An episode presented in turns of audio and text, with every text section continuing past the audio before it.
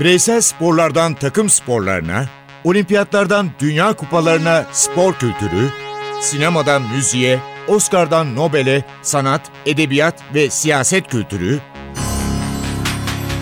ve dünya tarihinin unutulmazlarıyla ilgili konuşulanlar,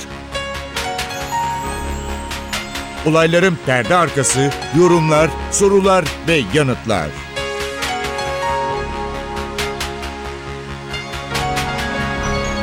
Ercan Taner ve Mert Aydın'la Ateş Arabaları başlıyor.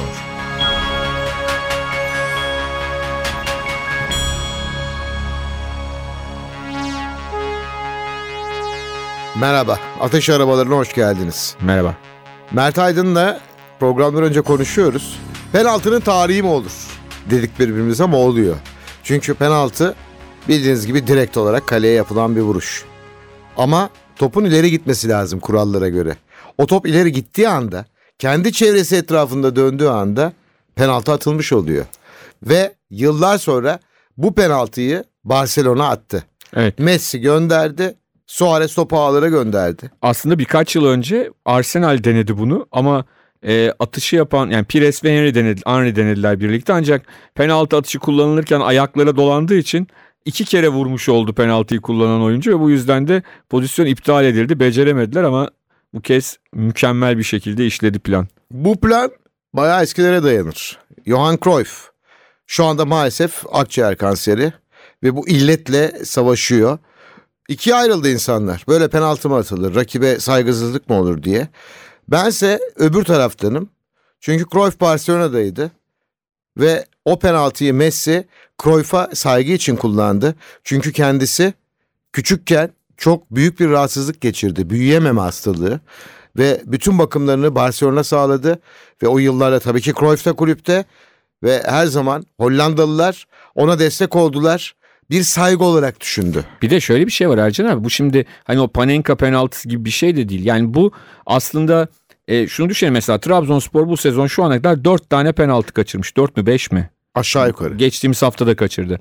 Yani penaltı atamayan takımlara da bir alternatif yoldur bu. Bu yani şey olarak düşünmemek gerekiyor. İlle de fantazi olsun, dalga geçmek için olsun diye değil. Bu Daha önce çalışıldığı zaman yapılacak yani olay bu bir çeşit ne derler? denenebilecek bir şey diye düşünüyorum ben de. Johan Cruyff dedik. Mahallede öyle yaramaz bir çocuk ki. Artık dayanamıyorlar. Diyorlar ki bari çocuk futbol oynasın. Ben kaleye geçeyim diyor. Kaleci olayım diyor. Sonra bir gün yanına çağırıyorlar. Diyorlar ki sen biraz topu alıp orta alanda oynamayı denesene. Biraz deniyor. Sonra yavaş yavaş diyorlar ki farkında mısın diyorlar. Sen büyük futbolcusun. O büyük futbolcusun lafı gerçekleşiyor. Evet. Dünyanın gelmiş geçmiş en önemli ayağı oluyor. Evet. Annesi de e, Ajax kulübünde temizlik işleriyle ilgilenen bir hanımefendi. Cruyff babasını çok küçük yaşta kaybettiği için e, annesiyle bir annesine çok düşkün. Annesi de onu e, nasıl diyelim ihtimamla e, büyütüyor ve annesinin peşinden o da Ajax kulübüne geliyor ve o geldikten sonra da e, Ajax'ın bir simgesi olana kadar da oradan ayrılmıyor onu söyleyelim. E, çok uzun yıllar işte 3 yıl üst üste Şampiyon Kulüpler Kupası'nı kazanan e, Ajax takımının büyük yıldızı olarak karşımıza çıkıyor 71, 72 ve 73 yıllarında. Ardından 73-74 sezonu öncesinde e, Barcelona'dan teklif geliyor. Rinus Michels çünkü onun Ajax'taki hocası Rinus Michels Barcelona'nın başında. Ve her şey başlıyor diyebilirim. Evet, önce Ajax'tan gitmiyor. Sonra. Önce gitmiyor. Sezon başladığında hala Ajax formasında. Ama bu arada Ajax'ın bir geleneği var. Her sene takım çok demokratik bir kulüp. Oyuncular kaptanı seçiyorlar. Ve son dönemde hep Cruyff seçiliyor. Ve o sezonun başında Kaiser kaptan seçiliyor. Ve buna da birazcık bozuluyor ve Barcelona'nın transfer teklifini kabul etmeye karar veriyor.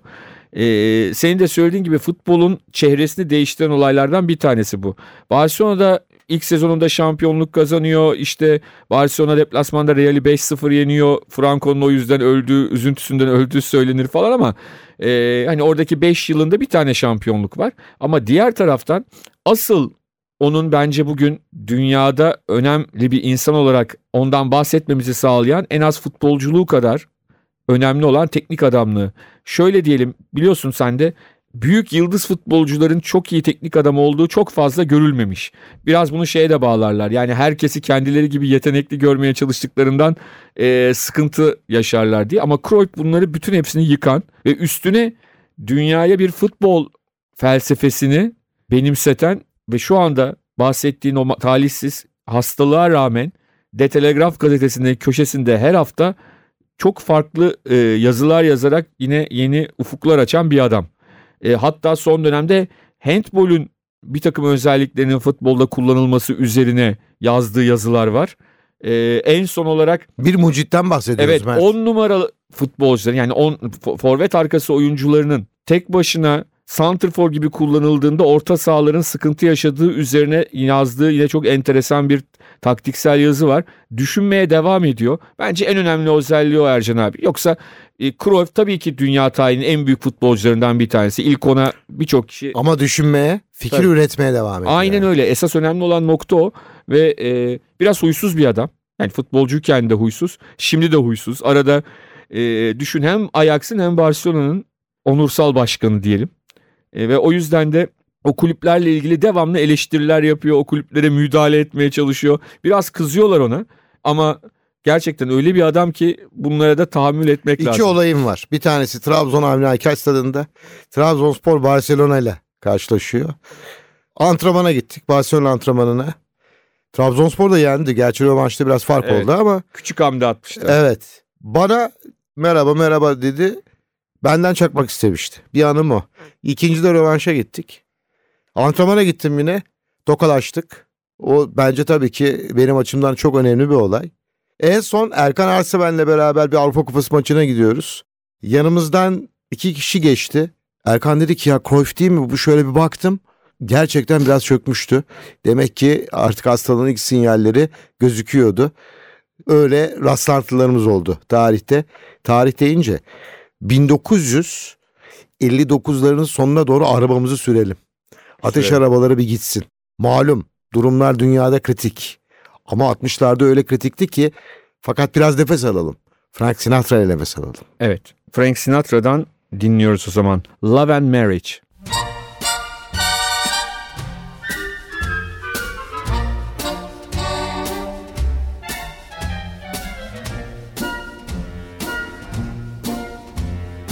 Love and marriage, love and marriage, they go together like a horse and carriage.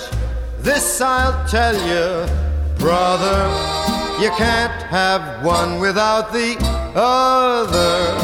Love and marriage, love and marriage, it's an institute you can't disparage. Ask the local gentry and they will say it's elementary. Try, try, try to separate them. It's an illusion. Try, try, try, and you will only come to this conclusion love and marriage, love and marriage go together like a horse and carriage. Dad was told by mother, you can't have one, you can't have none, you can't have one without the other. Try, try, try to separate them. It's an illusion. Try, try, try, and you will only come to this conclusion love and marriage. Love and marriage, they go together like the horse and carriage. Dad was told by mother, you can't have one, you can't have none, you can't have one without the other. No, sir. 1960'lar Frank Sinatra derken Mert şunu da açıklığa kavuşturalım. Baba bir filminde bir şarkıcı var. Godfather'dan bahsediyor. Gidiyor Marlon Brando'ya film anında diyor ki bu filmde rol almam lazım. Öyle bir film var ki elimde. Oscar Mutlaka alacağım. Oscar alacağım diyor. Yönetmen ve yapımcı bana rol vermek istemiyorlar diyor. Neyse olay hallediliyor Godfather tarafından. O şarkıcının Frank Sinatra olduğunu söylerler. Halbuki değil. Değil mi? Bilmiyorum. E, O, o da olabilir. Bilmiyorum ben. Ne dersin? Yani misin? şöyle bir şey var çünkü filmdeki, kitaptaki karakter de aynı zamanda şarkıcı. Ve o filmin de insanlar yaşadıkça From Here to Eternity olduğu söyleniyor. O filmle de en iyi yardımcı erkek oyuncu Oscar'ını kazandı Frank Sinatra. Ee, bilemiyorum açıkçası ama hani ateş olmayan yerden duman çıkmaz herhalde Ercan abi. Olabilir. Filmdeki adı başka çünkü. E, mutlaka. Ama Las Vegas'ta yıllarca kalması, otellerinin olması onu olağan şüpheli haline getirdi ama ben onların hepsini bir kenara bırakayım. Sesi çok güzel ve yine bir Frank Sinatra. Sonra Amerika'nın biraz komşusuna Küba'ya gideceğiz. Savaşa çeyrek vardı ama önce hangi şarkı? Something Stupid. I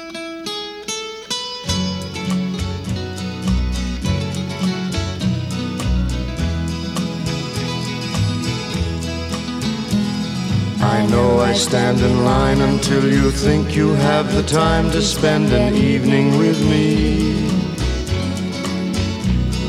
And if we go someplace to dance, I know that there's a chance you won't be leaving with me.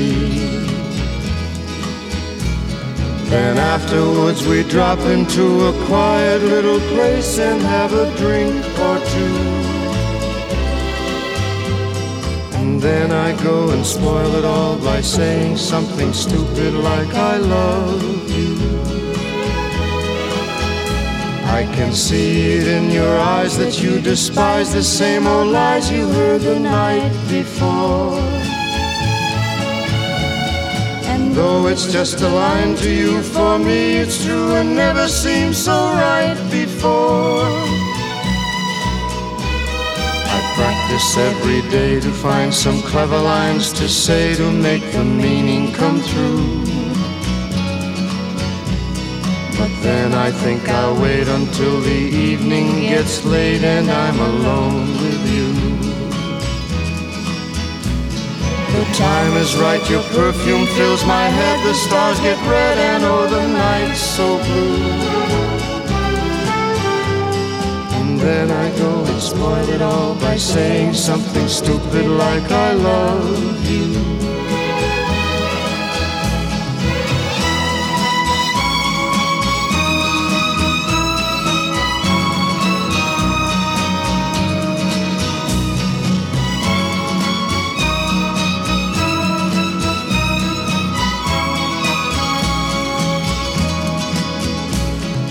Time is right, your perfume fills my head, the stars get red, and oh, the night's so blue. And then I go and spoil it all by saying something stupid like I love you.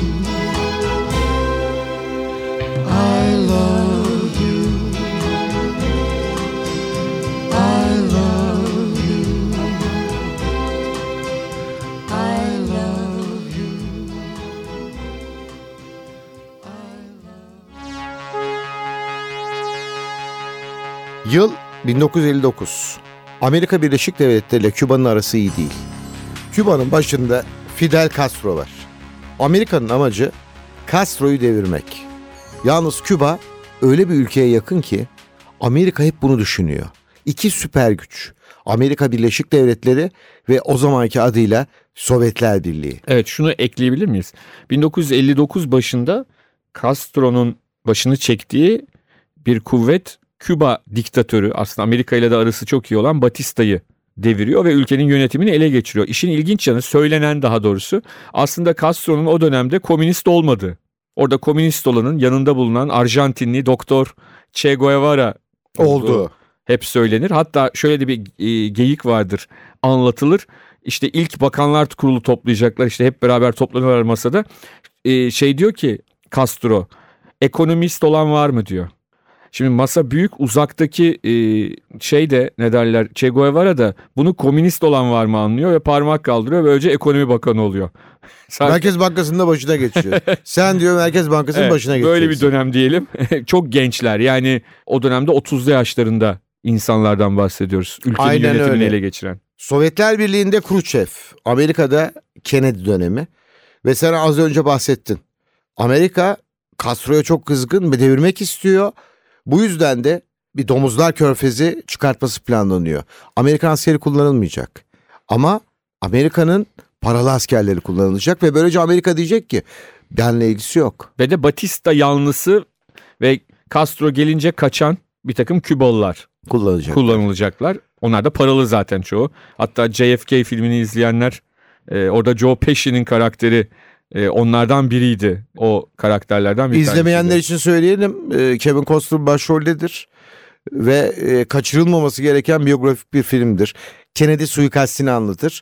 Diyelim Domuzlar Körfezi'ne dönelim. Evet ve işte meşhur Domuzlar Körfezi harekatı başlıyor. Ancak e, Amerika'nın istediği bir sonla bitmediğini rahatlıkla söyleyebiliriz. E, çok sıkıntılı anlar yaşıyor Amerikalılar ve bütün tabii ki şey de üzerlerinde kalıyor. Vebal de üzerlerinde kalıyor. Aynen öyle oluyor. Amerika'ya ait U-2 casus uçağı 1 Mayıs 1960'ta düşürülüyor. Ama şöyle fotoğraflar var. Füze üsleri ve nükleer füzeler hazırlanıyor. Yer Küba. Amerika'ya çok yakın. Ve ilk defa iki donanma karşı karşıya geliyor. Dünya nükleer savaşın ilk gerginliğini yaşıyor. Amerika ve Sovyetler Birliği arasında. Evet Sovyet e, Amerika bunların kaldırılmasını istiyor. Ruslar da Sovyetler de Türkiye'deki e, NATO Üstlerindeki Üstlerini füzelerin kaldırılmasını kaldırılmasını. istiyor. Hatta e, şu anda e, Oscar adaylarından bir tanesi sinemalarda da izledik. Casuslar Köprüsü filminde de e, o işte bir Amerikan casus uçağının Rusya üzerinde Sovyetler üzerinde vurulup pilotunun daha sonra takas edilmesi konusu işleniyor. O uçağın o dönem özellikle e, İncirlik'ten kalktığı iddiaları Sovyetler Birliği'ni ciddi anlamda kızdırıyor. Bu filmde e, İncirlik değil başka bir yerden kalktığı iddia ediliyor ama filmin kendisinde o zaman 60'lı yılların e, başında gazetelerde dünya basınında hep Adana'dan İncirlik'ten kalktığı iddia ediliyor uçağın. Bayağı sürüyor bu kriz. 28 Ekim 1962 tarihli karşılıklı mektuplarla herkes rahatlıyor ve füzeler, nükleer füzeler Küba'dan sökülüyorlar.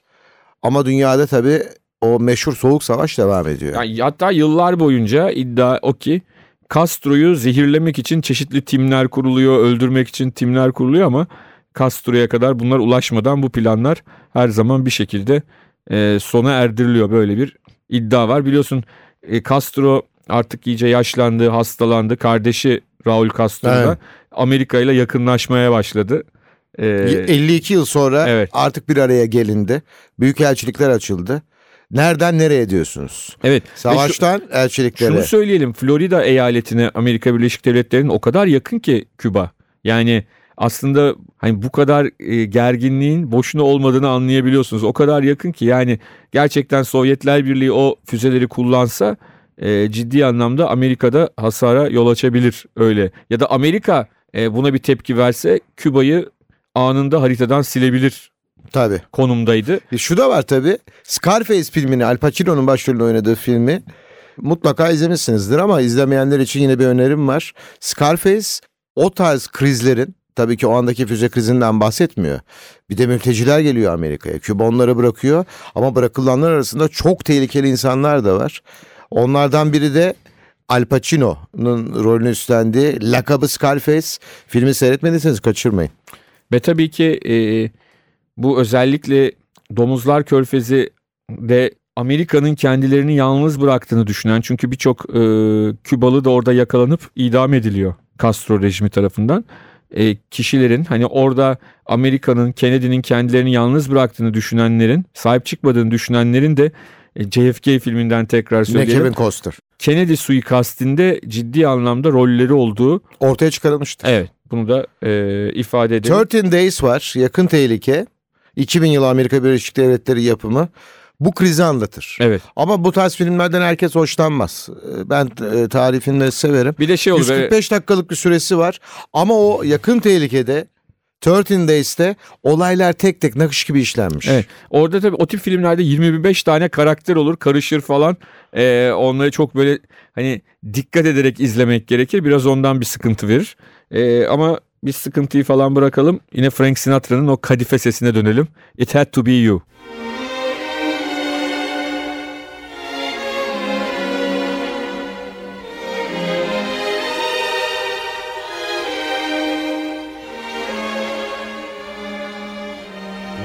Why do I do just as you say? Why must I just give you your way? Why do I sigh? Why don't I try to forget? It must have been that something lovers call fate kept me saying I had to wait. I saw them all, just couldn't fall till we met. It had to be you.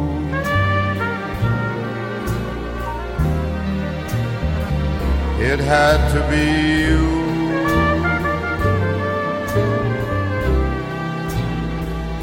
I wandered around and I finally found the somebody who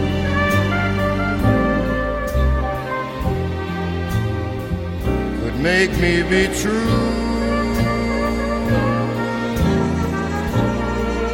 and could make me be blue and even be glad just to be sad thinking of you. Some others I've seen might never be mean,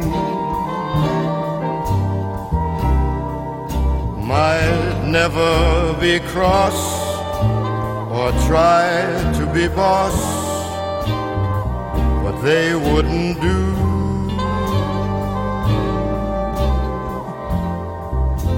For nobody else gave me a thrill. With all your faults, I love you still. It had to be wonderful, you. It had to be you.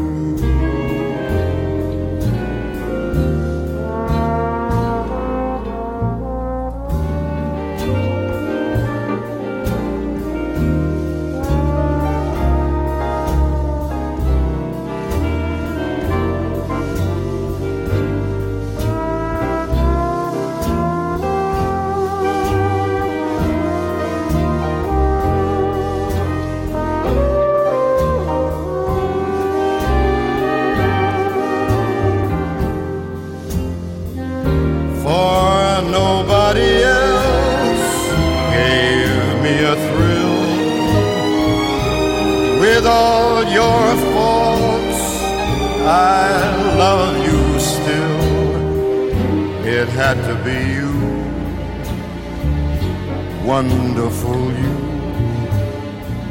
It had to be you.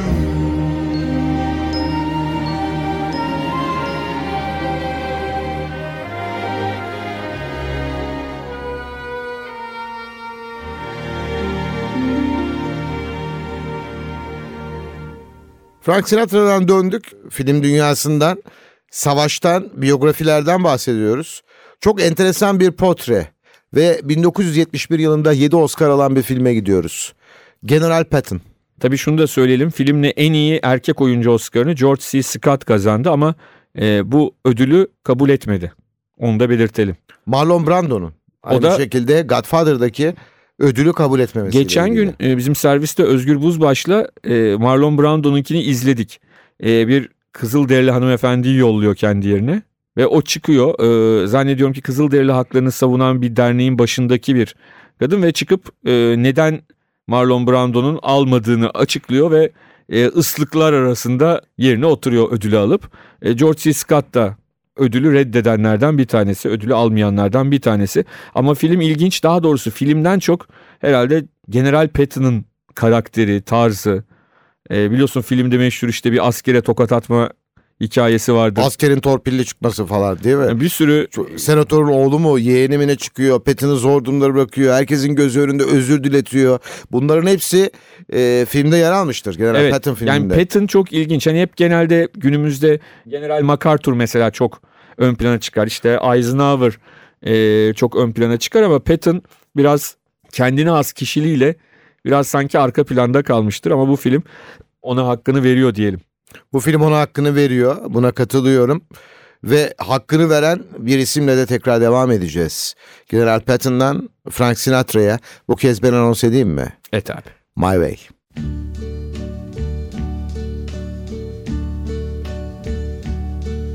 And now the end is near, and so I face the final curtain. My friend, I'll say it clear, I'll state my case, of which I'm certain. I've lived a life that's full. I traveled each and every highway and more, much more than this. I did it my way. Regrets, I've had a few, but then again, too few to mention. I did what I had to do,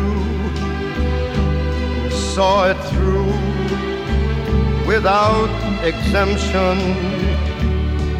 I planned each charted course, each careful step along the byway and more, much more than this. I did it my way. Yes, there were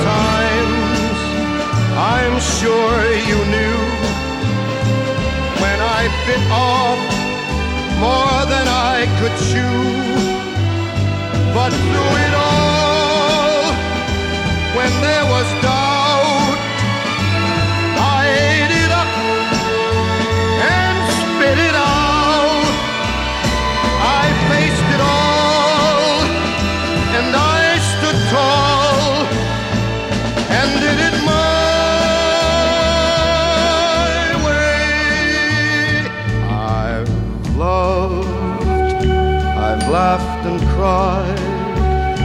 I've had my fill, my share of losing, and now as tears subside, I find it all so amusing to think I did all that, and may I say, not in a shy way. Oh no, oh no, not me. I did it my way. For what is a man? What has he got? If not himself,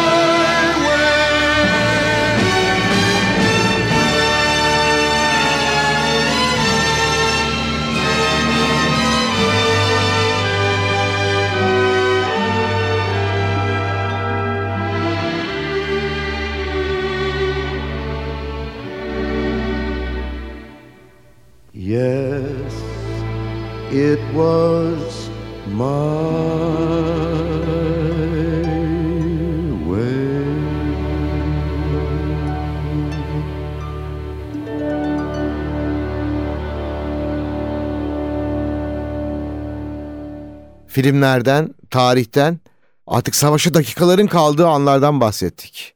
Ateş arabalarında, ateş arabaları bugün virajlı, zor yollardan döndü. Artık e, biraz Frank Sinatra ile finali yapmak istiyoruz. Evet Frank Sinatra'nın e, bizim en çok çaldığımız parçası diyelim. Hani milli marşımız gibi oldu programın özel marşı gibi oldu. Aynı zamanda da e, dünyayı dolaştık artık Ay'a gitmemizde fayda var Ercan abi. Ay'a mı gidelim? Ay'a gidelim hatta uçuralım insanları. Fly me to the moon. Bir ateş arabalarının daha sonuna geldik. Ben Ercan Taner. Ben Mert Aydın. Hepinize mutluluklar diliyoruz. Hoşçakalın. Hoşçakalın. Fly me to the moon, let me play among the stars, and let me see what spring is like on Jupiter and Mars. In other words, hold my hand. In other words, baby, kiss me. Fill my heart with song and let me sing forevermore. You are all I long for, all I worship and adore.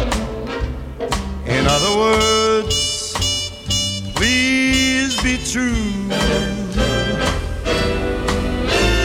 In other words, I love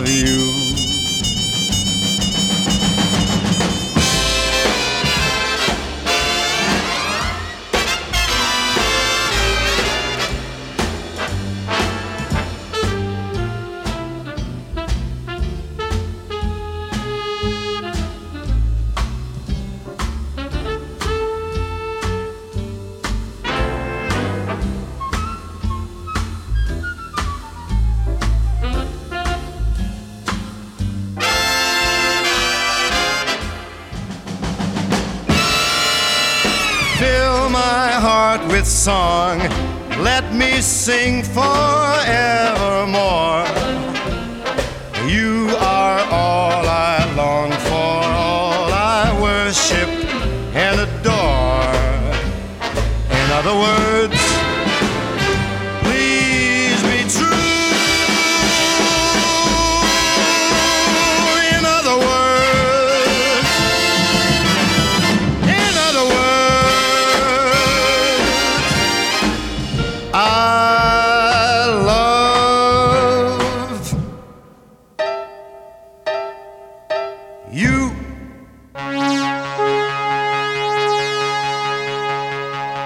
Ercan Taner ve Mert Aydın'la Ateş Arabaları.